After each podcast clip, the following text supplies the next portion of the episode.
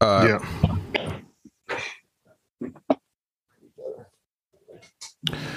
That's a little better. Are you? I think. All right, yo, we good. We good. All right. We, we live right now? Yeah, yeah, yeah. Oh, okay.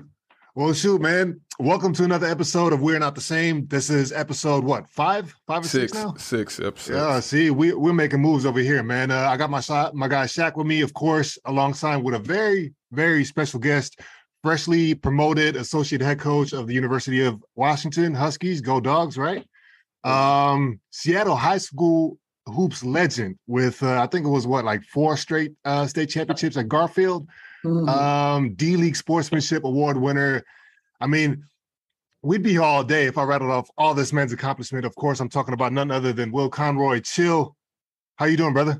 I'm doing good, man. Thanks for having me. Thanks for having Yeah, me. absolutely, man. Thanks for thanks for joining us, man. Straight out the gate, man. We got to talk about the most important things in life, man, and that's the little ones, man. Hmm. Uh, you know, I've been doing my research on you, man. You you got some athletes, man. Tell me about that, man. Your daughter's looking like Usain Bolt out here, dusting the competition on the track. I'm uh, not on the taking none of the credit. I'm not taking none of the credit, man. I, I won't. I won't because I want to get let in my house when I get home. So I'm, Right. gonna, I'm gonna give it all to the wife. right. That's fire. I just make sure they work. Yeah, yeah, Absolutely. Yeah. um, Chill, and, and for you, you guys that don't know, Chill is uh, Will Conroy's nickname up in the Pacific Northwest. Um, of course, um, I think I'm gonna be retiring here in about eight years, and I'm I'm pretty sure I'm going for that Arizona State, you know, coaching staff. And the first thing I'm doing, I'm getting on, I'm getting on uh, Chill Conroy Jr. You anything you want to tell us about us? I mean, or tell us about him? You know, Steph alluded that he he learned two new moves watching him. Like, is it crazy seeing his progress at such a young age?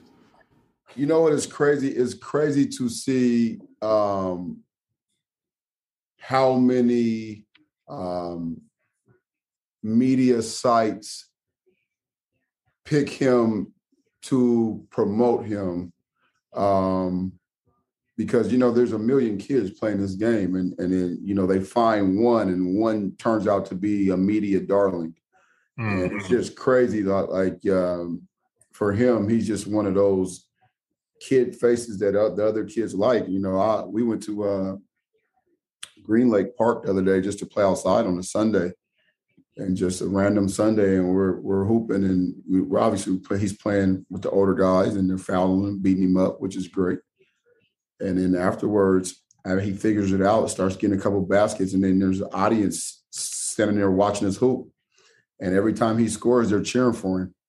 And then afterwards, there's there's middle school and high school kids asking to take pictures. Can't make this crap up, man. Just can't. Was that what- the was that the intro? huh? Was that the was that the intro to like the media? Like you know, he kind of like was like his coming out party. No, I think we did. Uh, what, what's crazy is, so I have maybe when he was four, he was four, and you can look on my Instagram page. I had posted him doing uh, elbow to elbow slide jump shots. He was four or five. I think he went nine out of ten, or maybe ten out of ten. And then that went viral. And then like a I can't remember what big site picked it up, and it was like dad goals. And then maybe maybe six or seven months later, he dunked on a neighbor, and they put that on like uh, Slam. It, it hit every website. So then that kind of started it a little bit then, but just you know the foundations of everyday drilling, working, drilling, uh, doing all of that stuff, and then we we get to uh, EBC camp, uh, Ballislife Camp last year, and and it was the first time it, like you know where a, a bunch of uh, media publications was there, and he he he had a pretty good camp, and uh, they they posted that big video, and all the NBA guys responded to it, and it was pretty Mm. awesome. How many hours a day do you say you guys get it in? Man, I'm trying to I'm trying to you you, you read the book by Malcolm Gladwell, Which one? Ten thousand hours. Yeah, yeah, yeah, for yeah. yeah. sure. I'm trying to get ten thousand hours. Got It said if you. you get ten thousand hours before you're 20 years old, you can perfect your craft. hmm I remember being with Kobe; he wanted to get twenty thousand hours. That's what I was going to ask you about. Uh, speaking to your Instagram, you had a post yeah. um, when you were playing, you know, preseason summer league with the Lakers, and you spoke to Kobe's work ethic. Um, do you got any stories or anything that you want to allude to to just how insane he was? I just remember, and I tell my guy, I tell my players this. I remember all all the guys who the rookies that they just drafted was Andrew Bynum, it was uh, Von, uh, Von Wafer, and then uh, Smush Parker had they had just signed him to a free agent deal. Myself and I think Devin Green uh, out of a, HBCU. They just signed all of us to come in to, to, to camp. Now, I was a big, big Kobe fan in college. Me and Brandon Roy was. So when I, as part of the decision why I decided to go to Los Angeles for training camp, when I could have went to like four or five different teams, probably could have had a better opportunity of making a team. But I wanted to see him up close and personal. And you know, I didn't want to obviously it was real, but I wanted to get close to it and see what it looked like. And uh, um, I remember one morning coming in, coming in, and we stayed at the hotel in Shaq. I don't you worked out for the Lakers before? Not not LA, not LA. So the, the practice facility, the hotel that they made all the people that was trying to make the team was right behind the practice facility. So it was a 50, 50, 50 yard walk so I remember waking up really early one morning and I'm like, practice started like 10, 11, whatever it was. It was later. Uh, we, had, we had a lot of vets. So I remember waking up at like eight in the morning. I was like, man, I'm going to be the first one in the gym. I'm, I'm going to be the first one in there. I'm going to show them that I belong. I walk over, the, the gate opens, it lets me in the gate. And uh, I see an exotic car I don't even remember if it was his had his name or whatever his thing on his plates, but I'm like, okay, somebody in there, maybe somebody in there getting treatment. Now remember, I'm 21, 21, I'm 21. So I get in there and uh my man is in there box jumping in a full sweat, like like jumping on a box like a medicine ball. All right. So so I'm like, oh hell no, he beat me to the gym. So uh, I, I go up and ask our uh, athletic trainer. I'm like, man, I know this dude's not like this. Dude, at this point, he was considered the best player in the world. So I, I, I go to our box trainer. I'm like, I mean, our uh, trainer. I'm like, hey, how long? Uh, I'm like, how long has he been here? How long has he been here? And he was like, he's already ate breakfast. He's already lifted. Crazy. So, so he didn't say nothing to me, right? He didn't say nothing to me. So about maybe like a week later, I think he and we're in the locker room. We're we're together in the locker room. Now, mind you, he he wasn't really he wasn't just gonna go out his way to speak to you, but I was kind of scared to speak to him. So he was like, "Hey, you thought you was gonna beat me to the gym?" I did. He was like, "Never, never." That's, That's the one thing about Kobe, though. Like you hear, like anybody every anybody that's been around Kobe that's been on the same team or like had a workout with him or something like that, they're always talking about even guys that uh, I guess you know were playing the Lakers, um, whether that be on the road or at home and they try to get a you know workout in before the game or even the day before the game you know try to come early and all that stuff this is always this always seems to be the same story. Like you try to beat kobe or you try to be the first one in the gym and kobe is just always in there. And it's not just oh he beat you by like a couple of minutes. No he's already got a full workout in two hours three hours whatever and it'd be like four in the morning two, six in the morning whatever it is. I remember coming in there one morning and watching my man. He was he was working out with craig hodges and for mm. an hour straight, he shot the same shot on the elbow, not nothing different. Not, no other footwork, no other pivot, no other pump fake. It was catch, inside pivot, release, catch, inside pivot, release. I was like, holy sh- is yeah, this yeah. for real? Yeah. But he respected me because he seen he seen that I had the same type of eager, not the same talent, but he seen that I had the same kind of work ethic that he has. So I will go down there even after the practice. I will go down there and I'll shag rebounds for him, kicking the balls. Like I, he he he he let me come down there because he saw my work ethic. yeah, we're gonna speak on that a little bit later, man. Your work ethic, obviously, that's a you know the the the success is a is a testament to all of that. You know, we're gonna get into that a little bit later. Uh, I do want to shout out Craig Hodges though, man. Uh, legendary shooter, man. Definitely good guy. Um, I played against the son in Germany, so it, it's kind of crazy. And you played in Germany as well. I did. Um, for Bayreuth, which is actually my first, like my rookie year. That was my first club or Oh, whatever. wow. So yeah, it's crazy how how small this basketball world is, man. Absolutely. Small Yeah. fraternity, man. Yeah, yeah, Small for sure. fraternity. And okay, Garfield High School purple, UW purple. Is it safe to say that you bleed purple? And are you a UW super fan? It, it, it's safe to say. And I went to Washington Middle School, which is all on the same street. All on the same street. No, it, it, it's it's safe to say that. Uh, I am a super fan. If you ever watch me watch our football team play, you think I play football here. I'm in on that stuff, man. It's just, you know, I'm really passionate on what I love and what I believe in. So if, if you part of that, you're gonna be a part of my passionate, my my my you're gonna be in that. So if I if you if you what I believe in, whether it's my kids, my family, my players, they can feel that from me. So that's what it is. so What you was all in on UW even before um before you were old enough to play there, before you were in high school and everything like that. Like you grew I up a love UW fan. UW I love UW football. I used to play football for, for a very long time. I love UW football when I was little. When and Napoleon Kaufman, Jay Berry, Corey Dillon. Uh, I, I remember I used to get we used to play football in the neighborhood. I used to always say their names when I got the ball. Corey Dillon or you know, Mhm. Napoleon Kaufman. So I always loved you UW football. Uh, that's when I was more thinking I would play football. But then once I got to high school, you know, you start seeing uh, the Fab Five, you start seeing all of these, you know, programs. And you're like, man, okay, college basketball. And then Iverson was at Georgetown. hmm Start seeing these programs. You're like, man, I kind of want to do that. Uh, but then as I got older, like my junior year, and I start, you know, start thinking about like putting your city on your back and like representing your town and and, and why is UW basketball not that good and all of that stuff. You're like, man, I, I go down there and get it. I can make us good. Uh, so then my senior year, uh, they recruited me my junior summer hard, Coach Byron Boudreau. Uh, they didn't offer me until late in the summer, but then I, I wasn't ready to make a decision. Nobody knows this. I wasn't ready to make a decision. I kind of wanted to wait till I wanted to be a late, you know, commit. And then they used the last scholarship. So um, on my profile it says walk on. But what Mhm. happened was what happened was I didn't take the scholarship, so they signed they they signed like their fourth or fifth guy.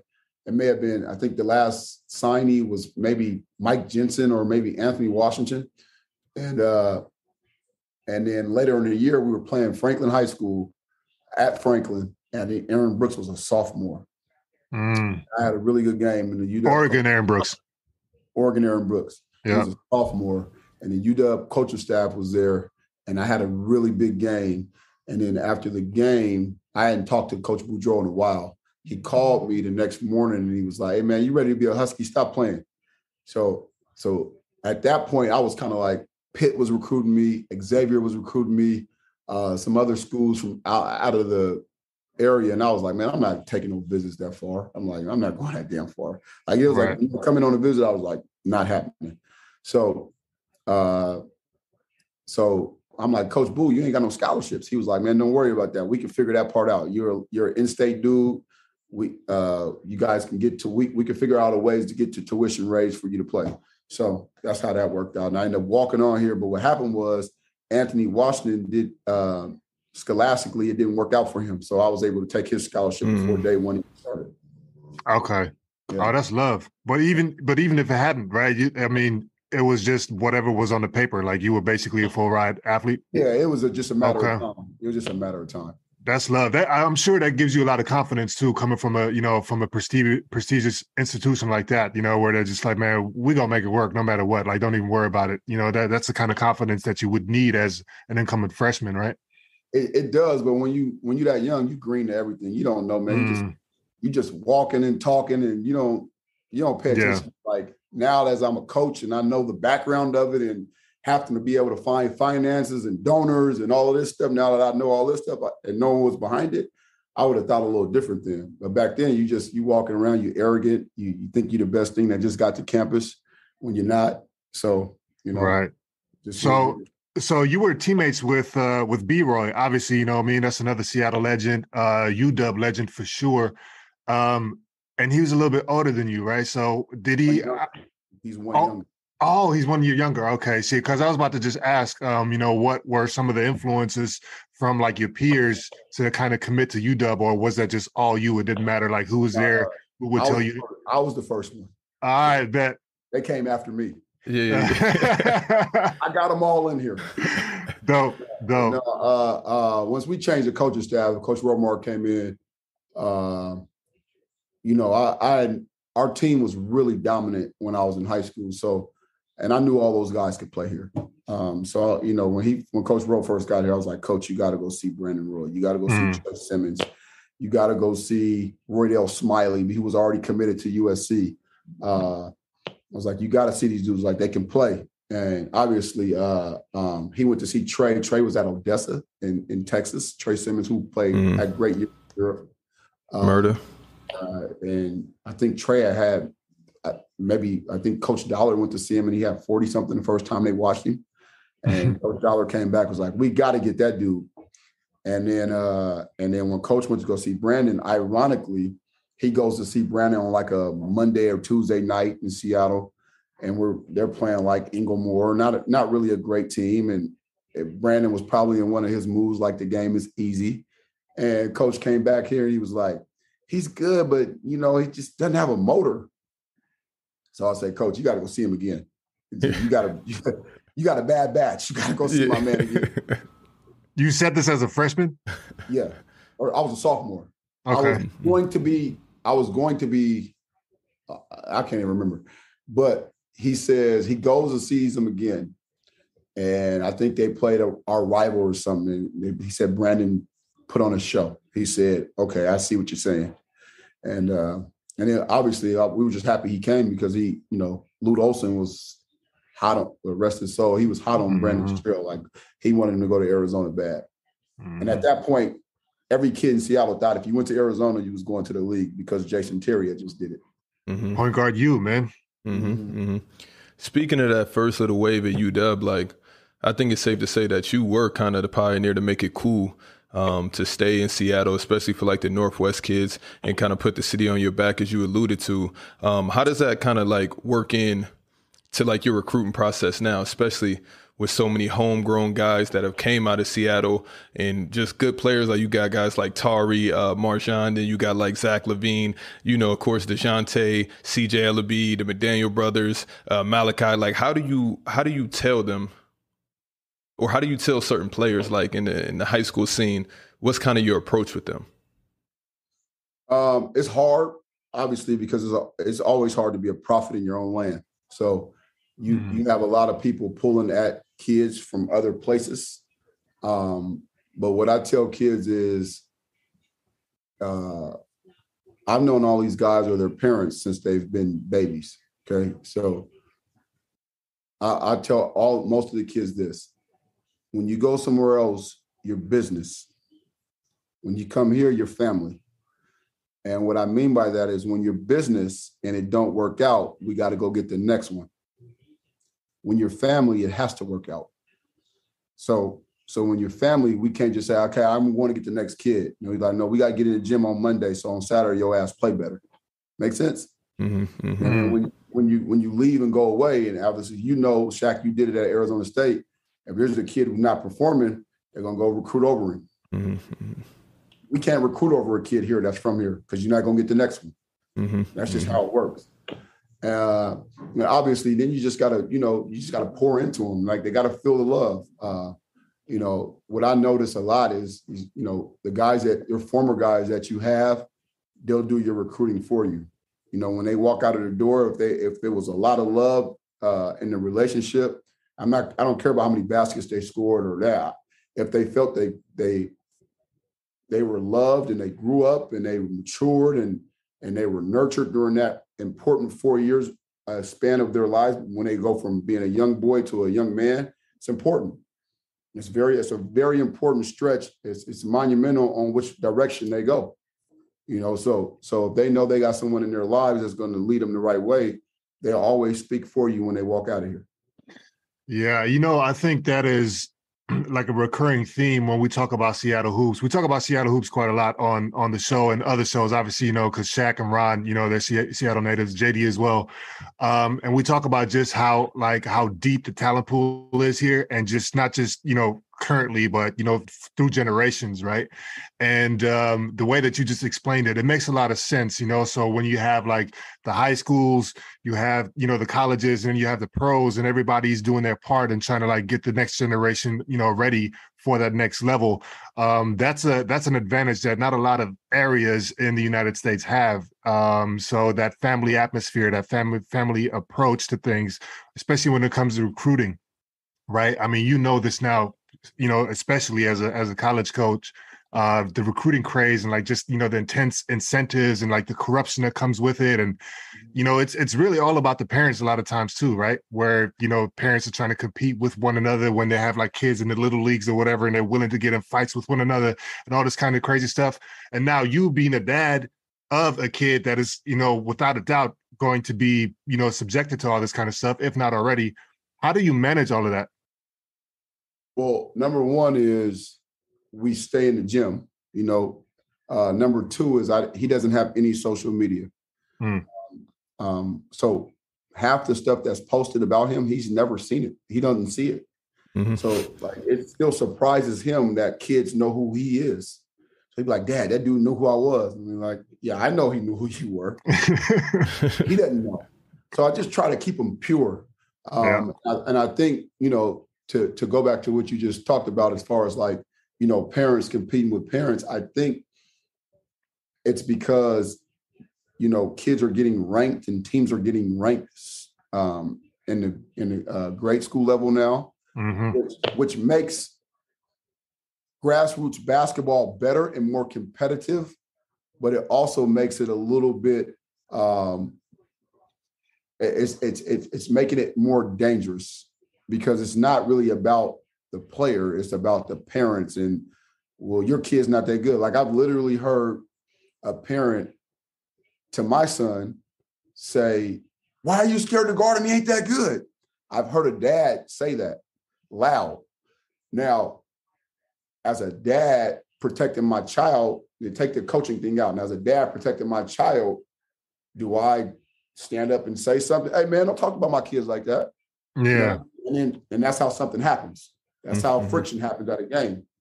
Or or you you know, I have no problem with you talking basketball talk, but a, a, my 11 year old can't protect himself from a 37 and 38 year old. Yeah, why is that grown man saying I'm not that good? Right.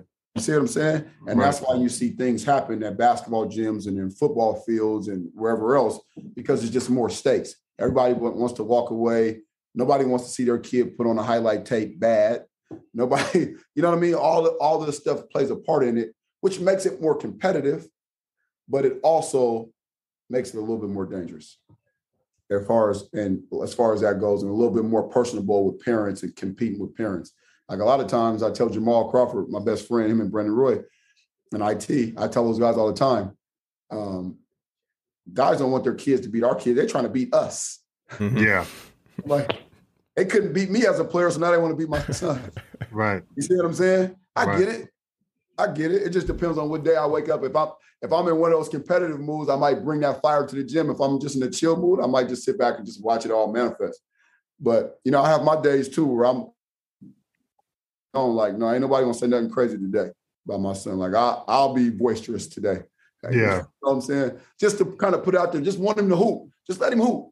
That's all I'm listening to. just hoop when you got guys I mean, like go ahead. When you got guys like you know former Kentucky player um, Keion Brooks coming in, uh, Noah Williams who dropped 40 in the Pac-12, um, Koren Johnson. I hope I said his name wrong. I mean his name right. Um, those guys that are transferring in how do you feel, how pivotal is the new rules in NCAA alongside with the transfer portal going year to year where guys probably aren't happy at their schools um, and you got to kind of recruit them to a different situation? Like you said business versus family. Um, how do you get those out of state guys and how important do you think uh, the transfer portal is right now?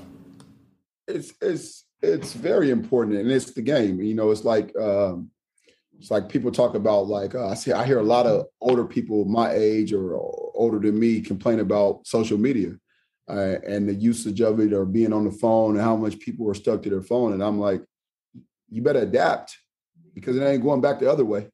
So it's just college basketball. You got to adapt. You got to mm-hmm. adapt, and you got to try to be the best at that. You know, the transfer portal like that. The the I, I, do like that the NCAA is is letting um, people control their own narratives.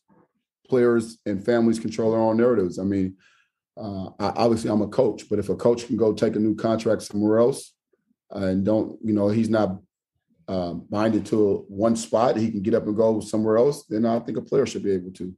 Now, with that being said, it, it makes it difficult because you have to recruit your own roster during the season.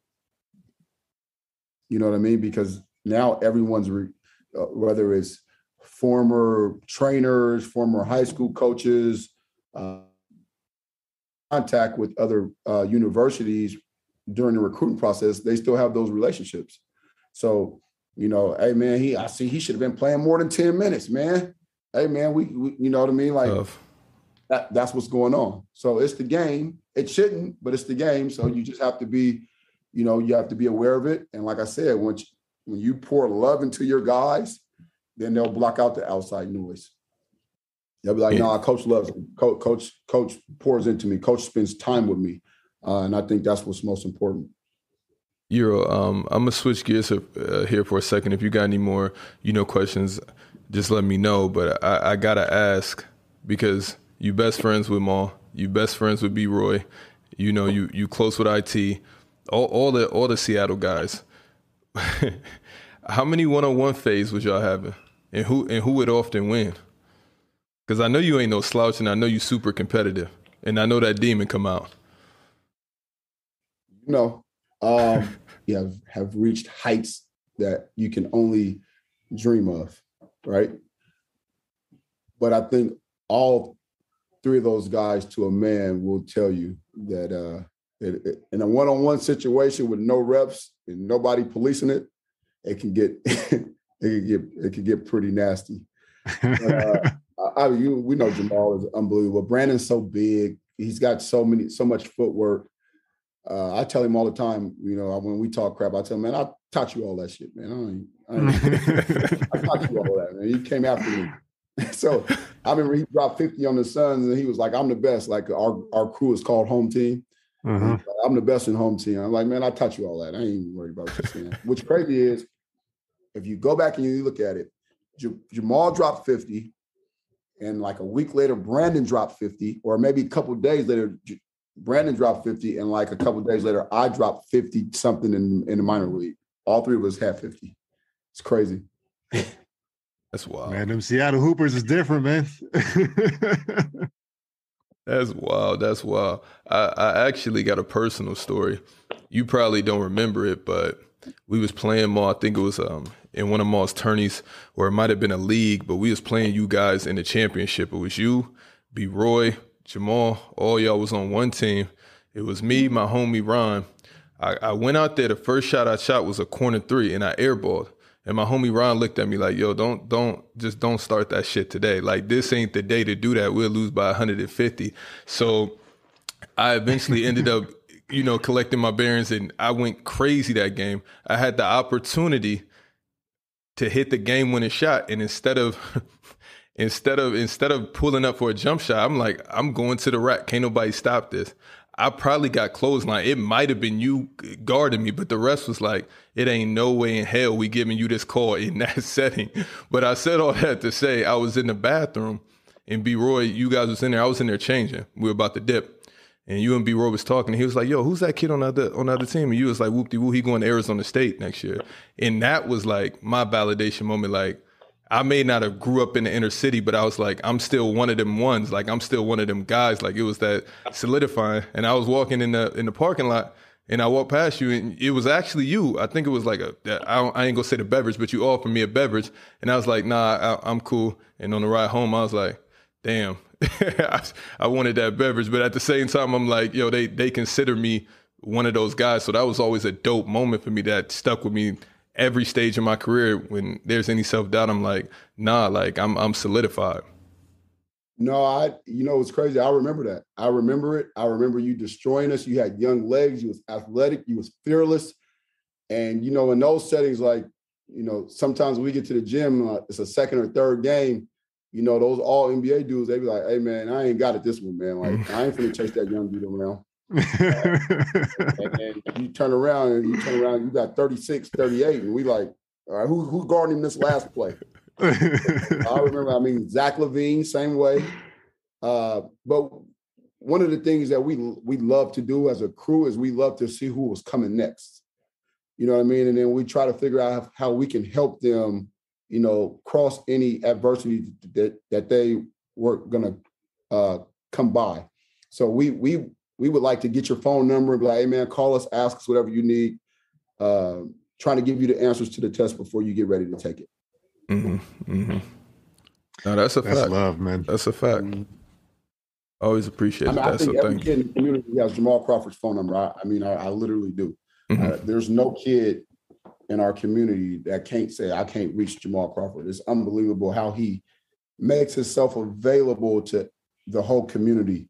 Um, and obviously, you know, we all try to do the same thing. Uh, you know, but you know, I work. You know, Jamal's rich already, so he can, you know, he can he could just pop up at your local community center and you know be shooting with his son, and y'all can intertwine. Man, it seems like y'all got Seattle sold up uh from you know on every level. What, what do we got to do to get the Supersonics back, man? I think it's in motion, man. I, I think I think you won't hear nothing uh that's solid because when you start hearing things that solid, things get things get delayed. So I think they're trying to keep it really quiet. And I think it's just gonna just boom, and it's just gonna be here. Like they're gonna one day you're gonna wake up and they'll say, uh, the NBA is expanding to Seattle. And I think that's kind of the way they want to do it because the, I think when the Sacramento Kings were supposed to move here a few years ago, Mm-hmm. I think that got out too early. And I didn't want to take the weight of Sacramento Kings team anyway. You don't want to take nobody's NBA team away. You know that how hard that is on a community, Yeah, jobs, businesses, uh, uh, diehard fanatics of the of the sport. Uh, is hard. Um, I would have been happy to have a team, but I to see a, uh team taken from another city and, and state that would have been that would have been hard. But uh, I say that to say it got out too fast. It got out too fast, and they were able to give Sacramento enough time to stop it. right. you- so, but go ahead. Go Zach. ahead. Go ahead. You. No, but I was just gonna, you know, ask. So, so you're pretty confident that the the Sonics are gonna, you know, be a thing in the near future, maybe distant future. Fam, I say this all the time. Think about this. Five years ago, five years ago, maybe five, could be a little longer. The Seahawks were good, Mm-hmm. right? If Durant and Westbrook and Ibaka and all, they would have been good. The Mariners, I think our our the Storm won the championship, and I think that the uh, the Sounders won the championship. So there you, you would have had five teams sports that would have been elite. The city would have been booming. hmm Yeah, man. I'm, Just you five- know, just five or six years ago. It was a chance to like all the way across the board, you could have like been good. yeah. I don't think that's ever been done, right? Every professional uh team in a city winning a championship, or at least with the chance to. Yeah. Yeah, yeah, that would have been major. Yeah. Yeah, not five for Mm. sure. Not five. Um, real quick question, which you ended and up. Uh, did it not too long ago. Lakers and Dodgers did it, but I don't think the the Sparks were uh, in the championship, and I don't think uh, their soccer team was was there. Right. With, with you ending up at Minnesota shortly after B. Roy um, signing there, um, can you explain that situation? Was there like, what, how, how did that go down? So I have played for that staff with the Rockets. So Coach Adelman, uh, um, all his staff, I got really close with them when I was with the Rockets, and they had liked me a lot, but it, for whatever reason, it just didn't work out. So uh, a year later, they went to uh, Minnesota, and I go to Minnesota. They they bring me in on a training camp deal, and uh, did really well. Um, but they had uh, JJ Barea, Ridnour, um, kid from UCLA. He probably played with, when you were at Arizona State. I can't remember Malcolm Lee. Remember he was right before yeah, me. Malcolm Lee. Yeah, it was right yeah, before Malcolm me. Lee, and they may have another guard. So it just was, you know, it just. I, I just needed to get back in the fold of the league because I went overseas, so I took it. But it was good for me to get out there again, and uh, you know, the staff was like, you know, we'll we'll keep our eye on you. So the next year, they uh, when Brandon had got um, his deal in Portland, however, whatever they end up doing to him, he was a free agent, and uh, I had been talking to the staff at Minnesota Steel, and uh, they was like, you know, we want to bring you in, make you play summer league, and uh, I knew the general manager because the general manager at the time was uh, he was my general manager when I was with, he was my owner of my Albuquerque Thunderbirds team in the D League. Was now the general manager for Minnesota Timberwolves. Um, so me and him was in contact, and he was like, "You, you know, you think Brandon Roy would consider us?" And I was like, "I think so. I, I know he wants to play again." And I think that was the team that drafted him, if I'm correct. I think the Timberwolves drafted him and then traded mm-hmm. him to mm-hmm. Portland. So you know, there was some, there was a little bit of you know history there, and uh, they knew me and him was best friends. So, um, you know, I try to you know make sure I connected the dots, and and they signed me, and then they signed him or they signed him and then they signed me. But it was great. The only problem was we get there and he hurt his damn knee again. So when he hurt his knee, we start the season off five and one or something like that. He hurts his damn knee. They uh he can't play no more. And I think our other two guard gets hurt. So they they call me in the office and they like, hey, Will, uh, uh, we're gonna need your roster spot. We gotta go find another two guard. so we uh they hired they hired they put me on staff. They put me as a they put me as a scout. Mm-hmm. Uh, and we end up signing Josh Howard. We end up signing Josh Howard. Yeah. Speak on that a little bit because I, I find that extremely interesting. Obviously, you know, you you mentioned it earlier when you was talking about your your freshman and your sophomore year at UW, where you was already in your coach's ear about you know talent that's coming up. So it's it's safe to say that you have an eye for just you know that kind of thing. How talk to me about the transition? You know, you're an active player in the NBA. Uh, they don't have a roster spot for you, and now all of a sudden, you know, the coaching staff has that much faith in you to just you know be a, a scout for them, essentially. Like, how quickly does that happen, and how did it happen? Um, I, it goes back to when I played here, I remember I tell people this story all the time. We were playing UCLA at UCLA, and we were getting ready. It was mid game, and a fan, a, a all timer that's a fan for UCLA. I think Coach Romar told me to do it. It's been at all UCLA games for years. And I'm coming to the bench like getting some Gatorade, and I'm walking to the to the back to the bottom of the, the end of the bench to get the Gatorade, and the fan says, Hey, Conroy, you're going to be a great coach one day. Now, when you're a player, that's that's not the shit you want to hear. That's disrespect, yeah. When you're a player, you want to hear you're going to be a great NBA player one day. Mm-hmm. So when he said it, I was like, "What's he talking about?" tripping. Like, but as I matured and got older, it's the greatest compliment you can give to someone because you can coach far longer than you can play. Mm-hmm. And I started to notice every summer I would come home, I would put all the high school guys through workouts. I'll put the top high school guys through workouts. Then I'll start getting, and I would bring, invite the college guys to come up and do the workouts. And then I would put together pro runs. And then I would work pros out. They would ask me to work them out. So I'm a pro and half of my day would be dedicated to working pros out. Like I, I was working out Brandon, I was working out Spencer Hawes, I had Nick Collison, I was I, down the line, I was working these guys out. So was that the I beginning started, of Woodshop? That a little bit. So that gave me my love for that part of it. So I started to really, uh, I started to really find a a niche in that, and I was like, man, free of charge. I don't not charging you guys nothing. This is just what I like to do. So uh, started doing that. Every summer I would come back and then I would stay in contact with Coach Rowe and I'd be like, man, I'm starting to like this coaching thing. And he was like, he was like, he always would tell me, play as long as you can because you can't play again. Once you quit, you're done. So uh, when I got to what was my last place I played? Germany, maybe Germany. Yeah, Vesta, Costa Vesta. Yeah, Rasta Vechta. Mm-hmm. So I remember calling him. I'm like, Coach, I'm done with this. I don't. I, I'm. I'm not. I was a goal-driven person. Europe wasn't never my goals. Money never.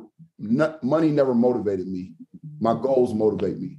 Um, so the money was coming in. I was. I was making a good living, making money playing basketball, but it wasn't fulfilling what I wanted. I just had my son. I think my daughter was on the way. I wanted to be around for that. And I called coach and I'm like, I don't love this. I like it. I don't love doing this part. And he was like, Well, play as long as you can. I'm like, nah, it's time to start something else. Right. So I love, I'm starting to love that part. I'm starting to love helping others. Uh, and then and I came home and then he was like, the the, the sucky part was I, I didn't I didn't finish my degree when I was here. So I arrogant uh, senior think he's going to the NBA.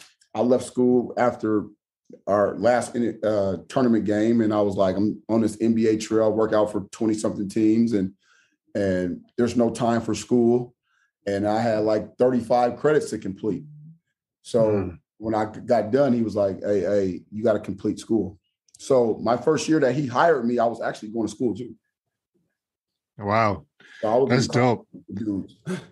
Yeah, you know, looking at your um, like your resume and all of the little stops that you had, all the stints, it, it, becomes very obvious obvious that you know you were intentional about staying home as opposed to you know doing your thing overseas. Um, so was was the intent was it was it that intention to you know just always trying to make it to the league, or you were just like like what was the if you can give percentages like what was the main reason why you didn't want to do the overseas thing. You mentioned you didn't really have love for it like that. Of course, you know, you had, you know, a child and another one on the way. You know, that that obviously weighs into the decision as well, right? As a kid, as a kid, I remember, and obviously you guys can attest to you guys play, you you you you you write on your ball, right? You write on your ball, uh, future NBA player. You you write something on the wall. You got this thing that you look at every day. I used to cut out all the pictures and slam and put them on my walls. I had Iversons, I had all those guys on my wall. That's just what I that's just what I put I, put everything into that basket. Uh, there was nothing else that I wanted to do but play in the league. So there was nobody that was going to tell me that I wasn't going to play in the league. So that's just kind of how I was driven. And and once I did it and got a and got a taste of it, I was like, I got to continue this. Now, if if any kids is listening to this, I would tell you this: change your wording. Don't say you want to make the league. Say you want to make it in the league. Mm. Because I believe if I would have had that mindset, then I probably would have had a 12, 13, 14, 15 year career rather than saying I want to make it to the league. Does that make sense? Mm-hmm. One hundred percent. So you think like the some of the steam that was like you know propelling you and pushing you to to that you know to that goal was gone after you had stepped court on uh, you know step foot on the court with Kobe, for example. I wouldn't necessarily, but you'd be like, "Damn, I did it." Mm. And when you finally like you know you finally step out the paint to excel, you're like, "Damn, I did it." Damn, I scored today in the league, or mm-hmm. I had a three today, or I dunked today in the league you know, rather than saying like I'm supposed to do that shit. Right. Supposed to do that. I'm one of the best ever. Like that's what you should tell yourself. I mean, that's what the maniacal ones do. But yeah, but, but you know, you speak things into existence, whether whether good or bad. I tell people all the time, you know, whatever you're telling yourself, whether it's right or wrong, your body's gonna follow it. Mm-hmm. Today, our team ran the hill. And you, if you tell your, you, if you tell your body that this hill is hard, your body's gonna follow that. This hill is gonna be hard to run. Mm-hmm. You say, man, I eat this damn hill up. You're gonna go up that hill a couple times. That's dope. Yeah. Yeah. That's dope. That's dope. Uh, can you uh, really fastly uh, speak to woodshop and what it is? So woodshop is a terminology I came up with for my workout, my work, my workout groups that people come in and work. And here's the deal: like I, I say, woodshop, and think of it like this: think of big ass lumber trees, right? Big ass like forest pine trees or whatever in, in the forest. And think of you having an axe, right? But think about on the top of that tree, every goal that you wanted is at the top of that tree. But we got to get it down, right? But there's no way it's coming down off of one swing, right? So you got to keep chopping, right? You got to keep chopping until it come down. Ooh, boom, and then all them goals come just trickling down, and you can grab them. Then there's that next tree with them with some more goals: mm-hmm. house, retirement fund, this, and we got to start chopping again, right? We got to start chopping again. So that's kind of my mindset on that. That's that's kind of how I envision woodshop. That's dope. what are we doing? Yeah, that's dope, man. Uh, you know, from your highlights and not just your highlights as a player, but also highlights as a coach, right? You are a very intense guy, right? You're very vocal, you know, loud. Um, how does that? Because I feel like you know we, we, come from that, right? Our generation, you know, that that's typically like the norm, right? Mm-hmm. Um, but how does that old school approach to coaching translate for the younger guys, right? Um, that you're coaching right now, and how do they respond to that kind of uh, to that kind of intensity? Because I feel like you know, and I and I, I guess I want to fault our generation or the ones that come even before us. Uh, I want to fault them for saying that the younger ones are, you know, a little bit softer than we were, just because you know they're not going for that most of the time. You know what I mean? They they are locked in more so than we were because they just have all of this access to information, workouts. You know, they Google and stuff, they YouTube and stuff. They know what a good workout is and what isn't a good workout. And so they are super locked in. And so they are more so about the information as opposed to how the information is being delivered. How does your approach translate to the young guys and how do they respond the way that you want them and need them to respond? I think that uh, every kid is different, but every kid wants to be loved. I think that's a constant, right? So mm-hmm. when when when when that's the main thing, and you put time into them, it'll help you know, when they know you love them, they'll run through a wall for them, for you. When they know it's real, genuine, authentic love, they'll go through that wall for you. I tell the guys all the time. I mean, I'll kiss your ass, but I'm gonna kick it too. Mm-hmm. How it's gonna be. Um, I mean, this is the generation. They can be standing right next to each other and won't speak to each other, but tweet each other or Instagram each other. Mm-hmm. They won't say nothing to each other uh, verbally, uh, physically, but they'll they'll post each other. Like he'll take a picture of him and then post it, like and it'll be in his story. But he wouldn't just say hi to him. So that that's just this this this era, and it's not going the other way. So we got to figure out how to adapt to it. But here's what I will say. Here's what I noticed with this era of uh, basketball player, and it, it kind of alludes to what you were talking about. I think this is my personal opinion. I think that because there is so much um, there are so much resources for these kids and so many other avenues that they can travel, which is great. I think it makes them afraid to put all of their eggs in one basket because they are scared of failure and what mm-hmm. that would look like socially because society's scoreboard is social media. So when yeah. you put all your eggs in one basket and when you put it all on the line and you do not succeed, you're embarrassed. And that's not a generation that I was privy to. So I can't sit here and tell you that we wouldn't have did the same thing had we been born 15 years. Since we didn't have all this, it was easy for us to say, I'm putting all my eggs in this one basket. And if I fail, so what? Who fucking sees it? It was easy for us to do it. So it's it's easy for us to look at them and say, why are you doing that, man? That's crazy. You just got to figure out ways to inspire them to be able to feel to like, man, you're okay if you fall. Just get back, just get up. Try again. Try again. Look at Patrick laugh at his antics and all that shit. But my man is is is a is a photo of of not giving up, uh, of not having the most talent, but just willing himself and and willing teams. And he played in Europe. And I remember watching his mm-hmm. team play in Europe, and it was like, man, he was drafted this and this. And I watched him play in Europe. And then four or five years later, I see him get a deal with the Houston Rockets. And I'm like, man, that's what it looks like. And, and it ain't gonna happen for everybody. Everybody's path is different. Some guys are, some guys got to make it through the back door. And it's not an easy door to get through right now. It's not. It's easier for when we came up, but there's so many more good players. So it's it's so easy to be like, you know, all right, man, that, with the next guy, the next guy. So it is what it is. You just have to figure out ways. I say it all the time. You got to figure out ways to inspire. You have to inspire because inspiration lasts longer than anything you can say. People remember how you make them feel. They don't remember what you say. They remember how you make them feel. And when you mm. inspire somebody, that shit lasts. Yeah, th- those are gems right there, man. I-, I hope somebody's listening and you know paying close attention, man, because uh, you know we talking about mindset. Um, obviously, you know, life is upward of what eighty percent, you know, mental.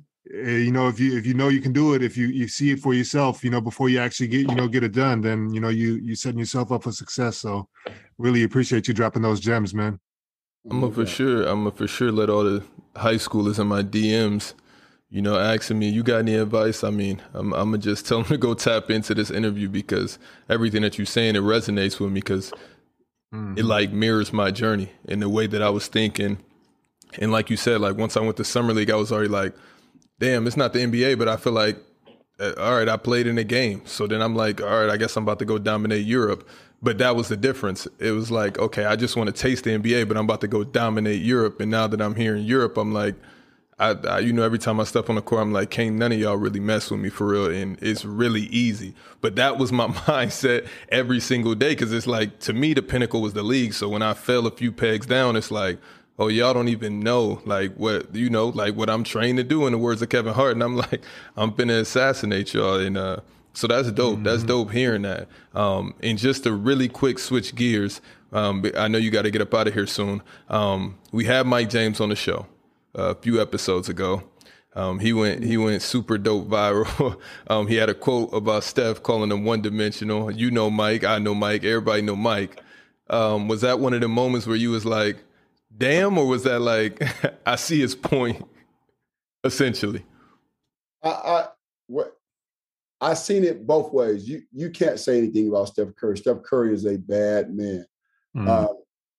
and I think that what Mike James was trying to say, I, I, don't want to put words in his mouth, but he was trying to say people some people get it a little harder than Steph. Like uh they they created a little like because they always have the ball and they got to do it with the ball in their hands, i.e. Harden, uh, i.e. Uh, Irving. But what Curry does is he's so dynamic um, because your whole defense has to pay attention to him all game long he creates so many points, even when he does not score. He's creating points because three guys may go to him. And then uh, there might be a layup for somebody. I'm watching the finals the other day, and he's just sprinting off the screens all game, and guys are just walking in for layups. So you can't even you can't even look at just his points. His imprint on the game is just is so impactful. Um, I, I don't know. I mean, I love Mike. I love Mike to death, but Steph just got four, right? Yeah, yeah, yeah. Yep. All right. Steph, Steph just put himself in a in a in a group of of gentlemen that you can't really say too much about a Steph Curry. You can't. Right. You just gotta you just gotta praise. yeah. Show him love. Yeah, Steph, Steph, a different type of animal, man. Uh, you, you, know what? Uh, Shaq was talking to me about this earlier, man. Um, he was talking about Steph. That is, he was talking about how he uh, maybe stole one or two of of Lil Will's moves or whatever. Do, I, are you familiar with that story? I am. I'd seen he had he had uh they they posted that video on Ballislife, and Steph said, I think Steph said I just learned. I think I just learned two moves. Oh yeah. I never showed my son that till like maybe two months later. I didn't. Even I, like I said, I want to keep him pure, you know. And when he meets these guys, I want him to be like a kid, right? You know, because obviously we have access to, you know, resources. Jamal brings all these guys in for pro am and we meet him. We get to meet him. So when he meets him, I want him to feel like, oh my God, I just met Steph Curry. Not like, hey man, you saw my video, you said this about my video. No, mm-hmm. be like a kid, be happy and and pure and authentic, and that's what I want for him. Ah, that's fire. Speaking of the program, I heard a big fish coming. Yeah, I, I heard that too. Um, if he the does, biggest fish, we, have, we, actually have elite camp this week, uh, so it would suck because I wouldn't be able to go. Mm. Um, but but at the same time, uh, if he does decide to bless our city with his presence, um, that would be big time. Um, because it's a it's a big void in our city. We have all these NBA guys and we have no team. And I remember growing up, and Gary Payton was a big part of my life early. I went to his camps when I was little, and I played for Gary Payton um, uh, All Stars. Um, so he was a big part of my life. Being able to go to a Sonic game was a huge part, and that that that that made me want to play in the league like that. You know, being able to go down there and watch Iverson come in town, or the Sacramento Kings and Mitch Richmond and all those guys come in town, and Shareef Abdur-Rahim, I wanted to be a part of that, and I remember Gary Payton's All Star game. Uh, he used to have at the Key Arena. Uh, he let me ball boy, and it was Penny Hardaway, Webber, and I'm passing balls. But I'm like, man, I got to get here. it was mm. the hmm. first. It was right before I started ninth grade. I was like, man, I have to play in the league. So, our, when our kids get to see that, you know, they if they get a chance to see him come in, I'm, I'm not sure if he's coming or not, but it would be great. But it drives you. It drives you. Like if a kid came in and like there's some like there's like five kids in that in that audience that's gonna be like, I'm going to be LeBron James. Now you may not be LeBron James. You might be MarJon uh, Beauchamp. Mm-hmm, mm-hmm. That's pretty damn good though, right? Mm-hmm, mm-hmm. pretty damn good. I remember MarJon walking in the gym and doing. I remember Zach LaVine being a kid going to the pro am. It happens. It happens. Like one guy may may be the, the person that sparks that kid to be great. I, I have a final question about, you know, because you've been dropping gems nonstop, and uh, I kind of want to continue to tap into that when it comes to, you know, the kids. Um, if I mean, I did my research on you, obviously, and I read something where you started off as a shooting guard, and then in college they kind of switched you to a point guard, um, and you wasn't really with it all the way. So basically, what I'm trying to ask is, when you see something like that, and, and you look at it as, or you're faced with adversity, how do you what's your advice for younger guys to or girls to you know not look at as adversity as like a roadblock but more so as a challenge? And then you know obviously with challenge comes opportunity to kind of just diversify and you know maybe it opens you up to something that's completely you know on a different lane but you have much more success in that lane that you hadn't even thought before like how, how do you uh you know what, what's your advice for for a young uh a young athlete i think I think that you, I think there's a level of stubbornness that you have to have uh, as far as like, no, I'm going to be good at this regardless. Like, you're not going to tell me I'm not. But then there's also a level of coachability that you have to have. And uh, that's the fine line that you have to find. And that's where you have to have good people in your corner um, that don't need nothing from you, that's going to give you honest uh, honest, honest truth.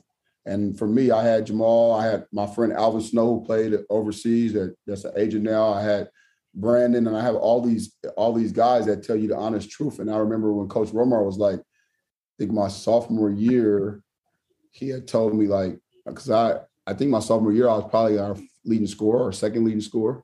And then my junior year, he was like, You're not gonna score that much this year because we have good players around you. And I wasn't hearing that.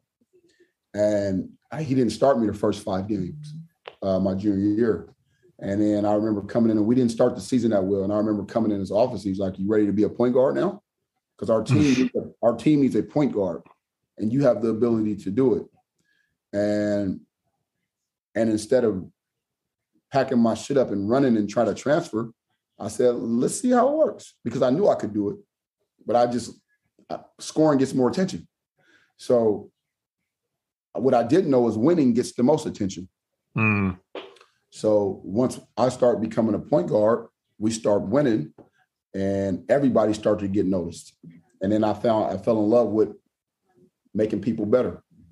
It goes back to being this, this coach where I am. I fell in love with getting people better, making him come off screens, and then just becoming a leader and being okay with that and being comfortable in your skin and doing it.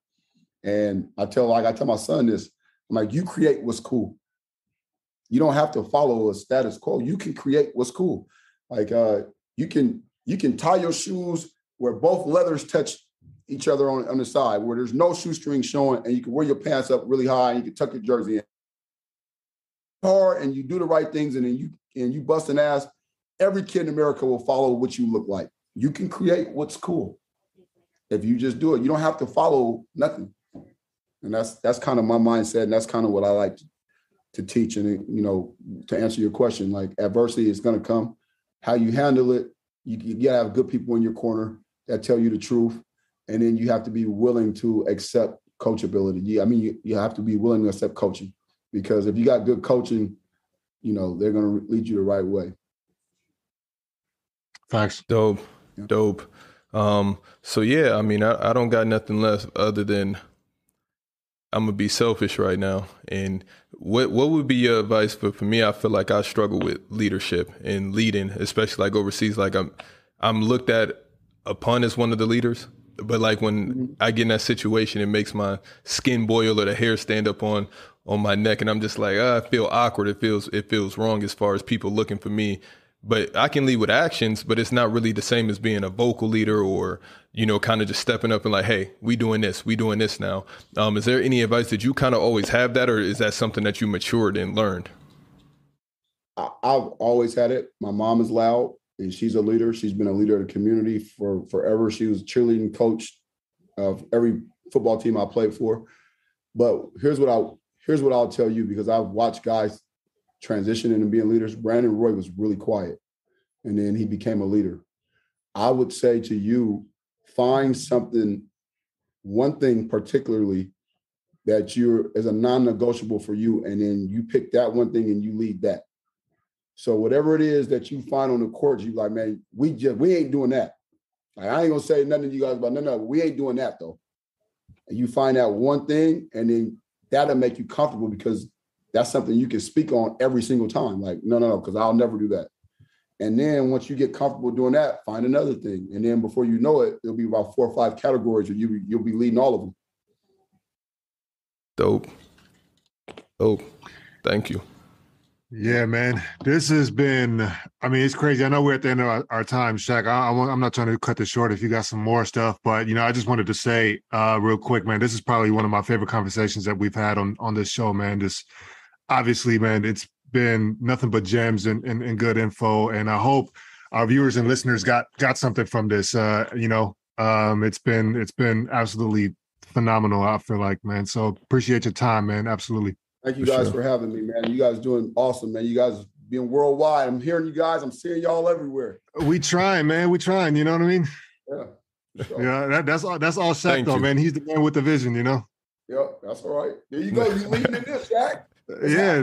yeah. Yeah. Yeah. Yeah. One, Yo, one, one last thing though. Hold on. Well, hold on. One last thing though, right? Because it's kind of tradition for a player's choice to, you know, we we kind of nasty with it. So I want to put you in a in, in you know in a in a hot spot for a second. If you can give me, and you you could say, you know what, I'm not doing that because I'm just solid like that. But if you will indulge me and give me the best players to come out of Seattle, like a top five or something like that. You don't have to rank them. You could just list off some names or whatever, because obviously, you know, young generation in there as well. You know, Paolo, Dejounte, Zach, um, but even you know the older generation. I mean, y'all, y'all got some hoopers. So I, I want to know, man, from from the steward of Seattle. It seems like, man, it seems like you like the gatekeeper of the, of everything over here.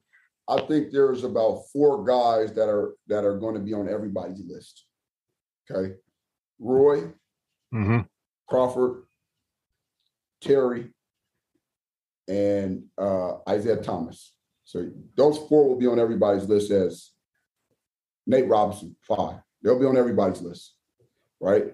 So then you start going back down the line. I mean, John Stockton is from Spokane, Washington. Can, is anybody better than John Stockton? Yeah. is anybody better than Stockton? You start looking at the written hours of the world. Like there's so many of them, but I think those five, I'm not forgetting somebody, I probably am, but those five, I would probably Nate. For me, Nate, IT, Roy, Jason Terry, Crawford. Those are those would be my five. And does Michael Porter count as a Seattle guy? He went to Nathan Hale High School. Yeah, yeah, yeah. I, will leave that up for the Seattle guys to decide that. But yeah, Dejounte Murray had a 30 and 30 game in high school. Has mm. that ever been done? 30 rebounds. I don't know. That no, that's yeah. a fact. That's a fact. All right. Uh, but we'll let you get up out of here. Thanks a lot, though. I appreciate you guys, man. You guys yes, sir. You too.